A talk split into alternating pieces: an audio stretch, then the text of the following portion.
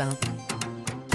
Très bonne matinée sur Europe 1. Très bon petit-déj, si vous y êtes, 6h11. On ouvre ensemble les journaux, tiens. Oui, et on a déniché 3 articles qui, selon nous, sont à lire absolument ce matin dans la presse. Et pour cela, on est rejoint par Dimitri Vernet. Vous avez repéré quel article qu'il faut lire absolument? Eh bien moi je vous propose de prendre la direction des salles obscures ce matin avec une bonne nouvelle. Les cinémas français se portent bien. Et oui, après les chiffres de 2022 et ses 152 millions d'entrées en France, les cinémas ont retrouvé près de 3/4 de leur fréquentation d'avant Covid. De très bons chiffres à l'image d'une salle parisienne, l'UGC de la Cité des Halles, qui en 2022 a été le cinéma le plus fréquenté au monde. Ah, au monde. Ah oui. Eh oui, au monde. C'est ce qu'on apprend dans les colonnes du Point ce matin. Donc ce grand cinéma en plein cœur de Paris. Hein. Exactement. Ouais, ouais. Et oui, avec plus de 2,2 millions d'entrées l'an dernier, ce cinéma en fait se retrouve en tête du classement des salles, se plaçant devant l'AMC de Burbank à Los Angeles et le Showcase Blue Water au sud-est de Londres.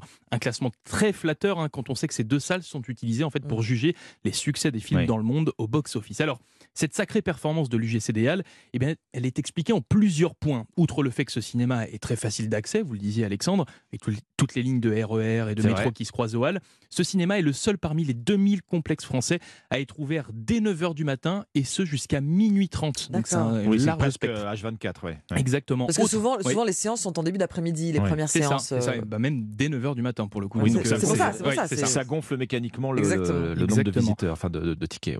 Autre avantage, et pas des moindres, il dispose de 27 salles, ce qui est en fait un record en Europe. Enfin, bien, il y a aussi la programmation de ce cinéma qui explique ces très bons chiffres, où les blockbusters sont uniquement diffusés en VO, donc les voix originales, mais ce n'est pas tout, puisqu'il n'y a pas que les grands succès, il n'y a pas que les grands blockbusters qui sont diffusés. Ce cinéma laisse en fait la place aux films d'art, donc ce qui permet en fait d'attirer un public plus diversifié que les autres. Donc voilà, le cinéma le plus fréquenté du monde est français. Un article cocorico, j'ai envie de dire, à lire dans le Point ce matin. Bon, voilà. Avatar 2 n'y est pas pour rien, à regonfler la visite des cinémas. Vous êtes allé le voir d'ailleurs?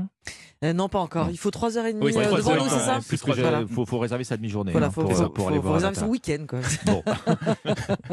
Votre sélection ce matin, Ombline? Je suis très M.E.R. aujourd'hui, très M.E.R. bien sûr, un voilier révolutionnaire, un bijou d'innovation. C'est le plus grand du monde et c'est le plus propre. En tout cas, ce sera, puisque c'est dans le futur. Le Figaro présente l'Orient Express Silenseas. Je vais le refaire parce que c'est l'Orient Express Silenseas. Silenseas. Futur géant des mers, né de la collaboration entre le groupe Accor et les Chantiers de l'Atlantique à Saint-Nazaire. Orient Express, une référence au train légendaire dont le retour est également annoncé par Accor, qui prévoit de remettre sur rail ses voitures historiques en 2025. Et donc après la voie ferrée, la voie des mers, avec des défis gigantesques à relever pour répondre à une ambition essentielle: diminuer au maximum la consommation de carburant, pas ou peu de carburant donc pour ce voilier, pour cet immense voilier, mais du vent. Problème avec des voiles obligatoirement surdimensionnées, puisqu'on parle donc d'un très très grand voilier.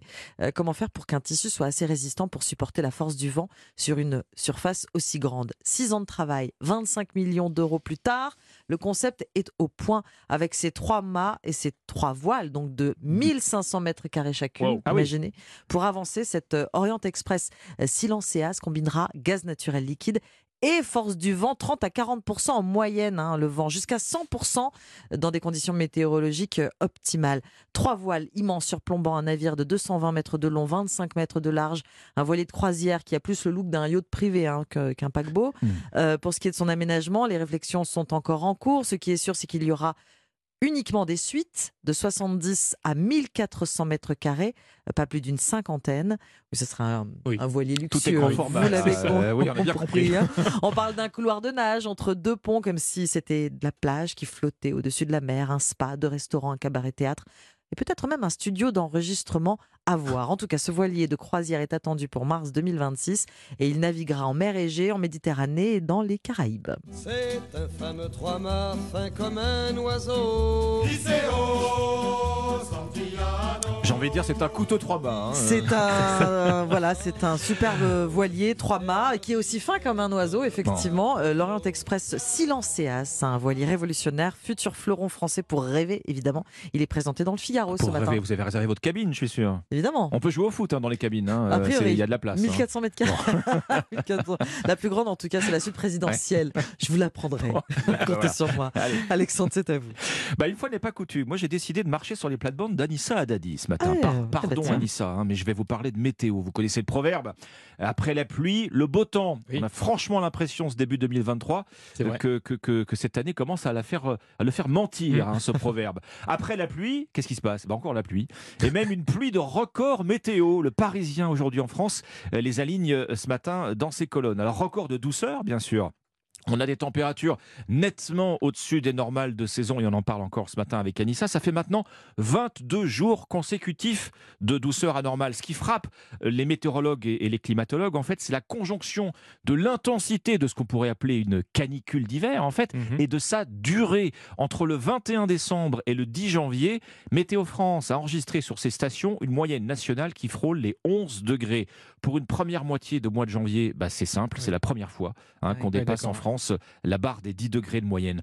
Besançon et Colmar, l'est de la France, climat continental, des hivers normalement très froids. Besançon et Colmar, il a fait 18,6 degrés le 1er janvier dernier. Encore un autre record, cette fois dans les rues de Paris, 21 jours d'affilée au-dessus de 10 degrés. Alors là, c'est du jamais vu non plus dans la capitale pour cette saison. Je ne vais pas tous vous les citer, hein, vous les retrouverez facilement dans le Parisien, mais un dernier record dans le Gard, point culminant du département, hein, le Mont Aigoual, avec sa célèbre station météo, 1565 mètres d'altitude. Pendant 21 jours de suite, là encore, le thermomètre n'est jamais descendu en dessous de zéro. C'est encore une fois un record absolu. Et en attendant, depuis le début de l'année... Tiens, il pleut, pourtant le ciel est bleu, comme c'est curieux... tomber la pluie. Il a la pluie joyeuse, hein, Charles Gennet. Oui. Je pense que c'est comme ça qu'il faut le sentir, il faut le voir comme ça. Sinon, on n'y arrive pas. Dans le sens où la pluie. Voilà, on fera un point sur...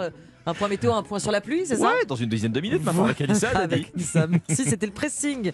Dans un instant, les Enfoirés dans la partition.